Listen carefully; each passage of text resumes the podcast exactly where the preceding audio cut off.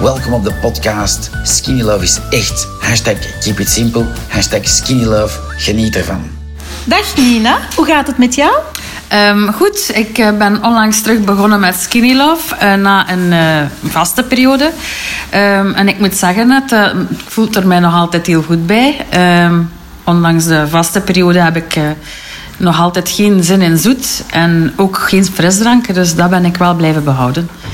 Je ziet er heel goed uit, je hebt een mooi kleurtje. Uh, hoe is dat gegaan tijdens jouw vakantie?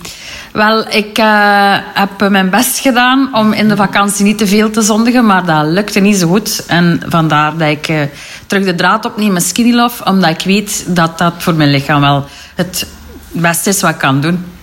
Ja, dus gewoon blijven Skinny Love nemen, ja, ja. want dan blijft eigenlijk jouw drang naar zoet weg. Weg, ja. Geen frisdrank, geen suikers, dat lukt echt niet meer. En ja, je merkt gewoon bij Skinny Love dat het beter is voor je lichaam. Hè. Je vindt gewoon uh, de frisdrank te, te zoet of wat? Uh, zoet, prikkelachtig. Uh, nee, het is niet meer mijn ding. Ik krijg het niet meer binnen. Oké, okay, dankjewel Nina. Alsjeblieft. Mocht je nog een vraag hebben, met veel plezier stel ze in de Skinny Love community op Facebook. Bye bye en hashtag keep on skinny loving.